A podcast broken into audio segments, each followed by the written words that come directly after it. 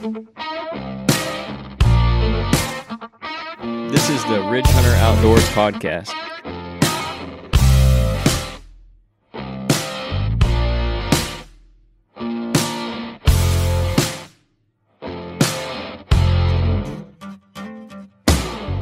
What's up, everybody? This is episode number 66. Gonna be a shorter one today since it's just me. I'm gonna hit on some things about shed hunting since that's the time of year we're in. There are a lot of bucks that still haven't dropped yet. I've got pictures in the last, uh, probably been a couple weeks now, of several bucks with both sides still, two and three year old deer. I know a lot of people are seeing that, but they're definitely deer dropping. If you're gonna go now, I think you're probably gonna want to go again in a couple weeks or three, four weeks, and just kind of go back over where you went because those deer that are still holding one or both sides, they might drop it between now and then. So if you just go now and you don't find anything, don't be discouraged. You still got to get back out there. Here in the next few weeks, you can get back out there and maybe find where that buck finally dropped whatever he had left, whether it be one side or both sides. So I'm going to talk a little bit about where to find those, the luck, best luck that we've had, some stuff based off of guys we talked to. Uh, we had Steve on here last year. He talked about shed hunting. Steve Shirk. That was a really good podcast. So you guys can go back and check that one out.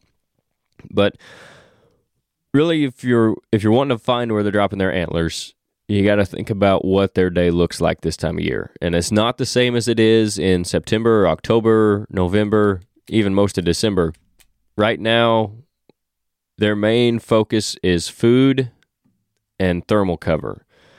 And the thermal cover being their bedding. So they're not going to bed in the same place they would have obviously in October or November necessarily. They might be in the same general area, but if you have an area where they were bedding before when all the leaves were still on, now that they're gone, everything's dead, they might have moved off a little bit. If you have a cedar thicket, that's a really good place that they might be bedding. Potentially anything like that, uh, some briar patches and stuff that maybe still green or still are thick enough to provide some cover for them from the wind and that sort of thing.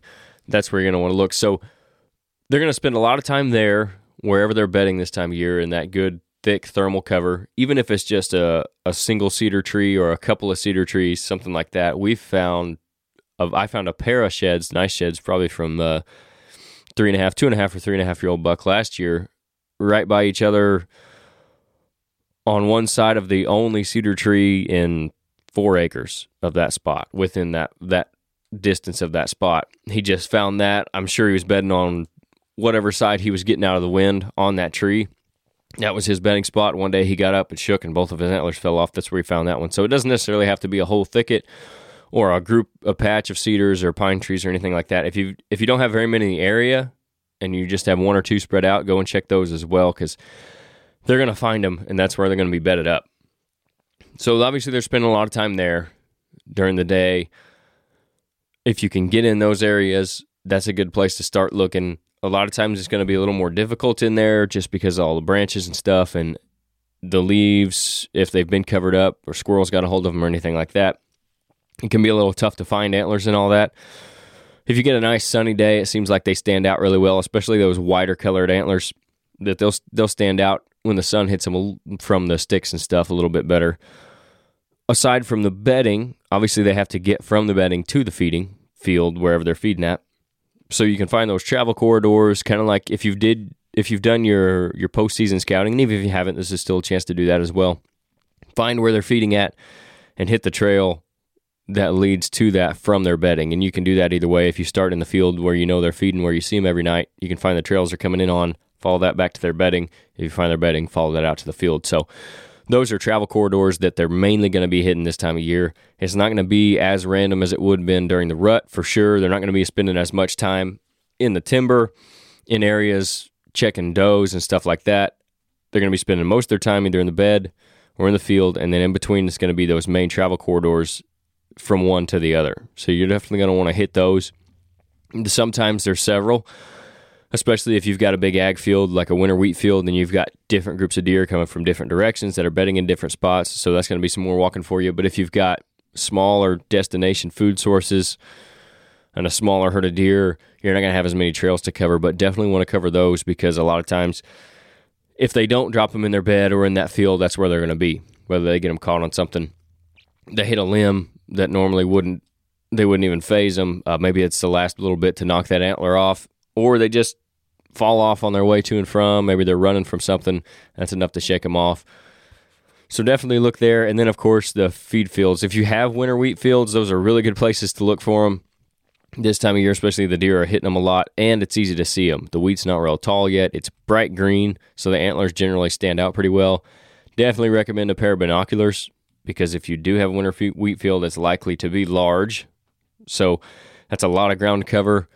You don't want to be out there riding around, rutting it up with a side by side or, a four wheeler, especially if you don't have permission to do that on a dry day. If you've got permission, you can still get away with it probably this time of year. The wheat's small enough, but I would recommend some binoculars, getting out there and walking and doing some glassing, just like you would scouting for deer bedded down.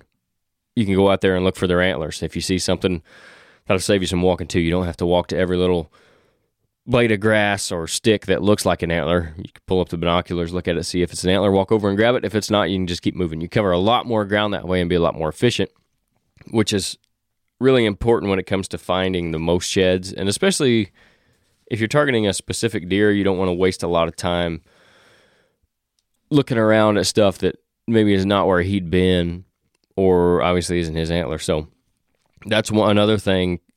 If you know where that deer was bedded in the December, November months, you can start there. Again, that doesn't mean he's still going to be there, but if you're looking for that one specific buck, you can start based on his fall habits and then work your way out. So maybe you get lucky and he dropped right there in the bedding area where he'd bedded all year and he just stayed there. Maybe he had good cover, so there was no reason for him to move. So you find those sheds in his bed there, or the same food source that he's been using since November, December it's a good way to start when you're looking for that specific buck. Another way to be would be to run trail cameras. So if you're still running your cameras this time of year, go in and check those. If you're getting pictures of him with both sides or one side, then you know he's dropped one. Uh, if you get a picture of him one day, he's got both sides. The next day, he's only got one. You know, it's a pretty good chance that he was somewhere in that area when he lost it. So you can go in there. It's a good indicator. You can go in there and find it. Cameras are really, I think, overlooked for shed hunting a lot. I know a lot of guys do it, but I think uh, several guys miss it too. So if you have the ability to and you still want to do it, you can run cameras. I I still got one camera running right now. Like I said, I've had several, uh, three or four bucks with both sides still on. The last pictures I had of them, at least they got sent to my phone. I don't run the cell extra pictures on the cell cam this time of year just because really the only reason I'm using it kind of see what's still around. Maybe I get a picture of a buck that had moved in I didn't know was there. So far, that hasn't been the case. I've seen every deer except the two biggest ones that I know were in that area. One of them was one of the deer I shot, so I was hoping to get a picture of him maybe where he came back late season, but I think that deer's probably dead. That's one reason I'm actually going to go walk where I'm going to walk. When I go shed hunting this year, I'm going to look for that deer specifically, not spend a lot of time in areas where I don't think he went. So Back to cameras though. If you especially if you're still running cell cameras, if you're really into shed hunting and you want to pay that 10 $15 a month or whatever it is for the unlimited pictures, depending on what camera you're running, that's a good way to do it as well. You can figure out where he came from, where he was going, and what direction to start, and that'll save a lot of time too, a lot of walking. You have a lot better chance of finding those sheds. So it's a really good way to do some scouting, get an inventory on your bucks, of course if you're not running cameras, if you can find their sheds, obviously they at least made it long enough to shed that antler. Nate talked about, uh, I think it was last week or maybe a couple weeks ago, maybe both. He had mentioned a deer that had been shot, and they thought there was just no way he could have lived. This it was shot in during shotgun season, so mid November, and they actually found the shed from this deer undoubtedly, and it was a couple miles. I think he said I could be wrong on that, but it was a, a, long distance from where they shot it. But they found the shed on it. So he at least made it from mid November when he was shot until he dropped that antler in late December, January, or even February. So it's a good way to know what bucks at least made it through the hunting season. Uh, and it's a good way to find what ones didn't. If you come across dead heads, then you know to mark that buck off your hit list for next year. Maybe you had some up and comers that didn't make it. It's a good way to find out what happened to those deer as well. If you don't find those, and you've got pictures of a buck, maybe your target buck from last year, and you're going into the next hunting season looking forward to hunting him, but you're just not getting any pictures, uh, it's possible that he died sometime in the winter or even during the season. And maybe if you'd have went out there and looked for him, you could have found him, and you'd have known that uh, you wouldn't be setting everything up for him for the next year. That can save a lot of time too, because you know if you have one specific buck in mind, and you know where he was living last year, and you've got adjustments that you can make, and you're going to put in a new food plot specifically for this buck, and you're going to hang a stand specifically for this deer if you don't find that deadhead and you go out there and you do all this stuff, only to find out later that he did die, uh, you just didn't go and find him, and you've wasted a lot of time and effort hunting to set up to hunt a deer that's not even around anymore. So that can save you some time there as well, and it's cool to have them.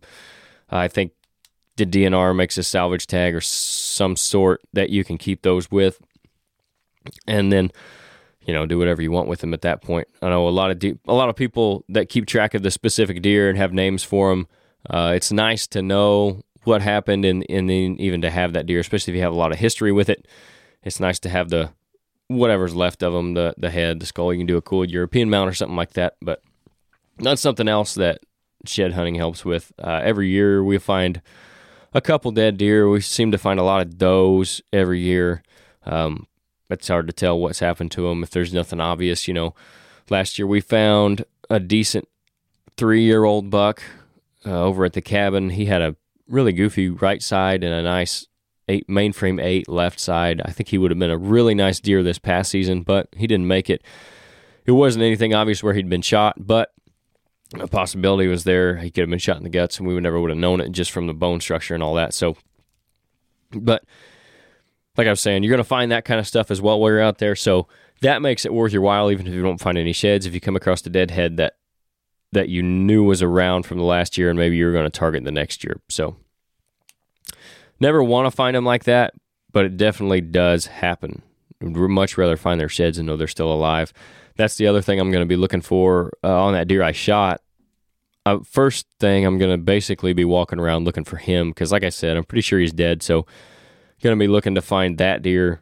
And that's one I think if I did find him, I would go ahead and mount him just because I know the shot I put on him, I'm pretty sure was a lethal shot within a reasonable amount of time. I don't think it was a bad shot. We just ran out of blood. So if I did find him, I think I'd probably go ahead and mount him. But I would rather find his sheds, I think, and know that he's still around to hunt next year I don't think that's likely from the lack of pictures I've seen of him from because uh, the neighbors all had pictures of him too while he was still alive. I had pictures of him very often. And then after the day I shot him before gun season, he just kind of disappeared. So that's between where I think I hit him, the blood we had, the lack of pictures. I think he's probably dead. So if I do find him, I expect him to be dead. That's why I think that. But that's those are just kind of some things you guys can look for when you're out shed hunting. Again, thermal cover, find where they're bedding this time of year, find where they're going from the bedding to the food, and then obviously you can look out in the food uh, wherever they're feeding at. A cut cornfield that hasn't been disked is going to be a lot harder to find sheds in. Obviously, they're going to blend in really well with the stalks and leaves from the corn. Uh, cut bean field is not bad, and winter wheat is probably the best in my opinion. They just stand out so well. You can generally see a long ways in them, and you get some binoculars out there, you can find find them if they're out there. CRP is going to be tough if they're betting in that. If you do some burns this year, this spring, maybe you find them. That's probably the best way to find them in a CRP field or a set aside, something like that. Uh, even a switchgrass if you've got that for them. If they're in there burning, it's going to be your best chance at finding that, unless you just come across it, because that basically is a needle in a haystack there. But those are the places to look. The the single cedar tree, don't overlook that. If you're out walking and you see one, just go do a quick circle around it. That's how I found that pair that I found last year. And we found one more uh, single antler around one, another single cedar tree as well. So make sure you hit those pine trees. Of course, any thickets that you have, you're going to want to get in there. It's not going to be too bad this time of year with everything dead. It's going to be pretty thinned out. So walking and seeing is going to be better than it would have been maybe than you'd think it would have been based on what you saw back in December or even early January. So don't overlook those spots. Either focus on the food, focus on the bedding, kind of like hunting them.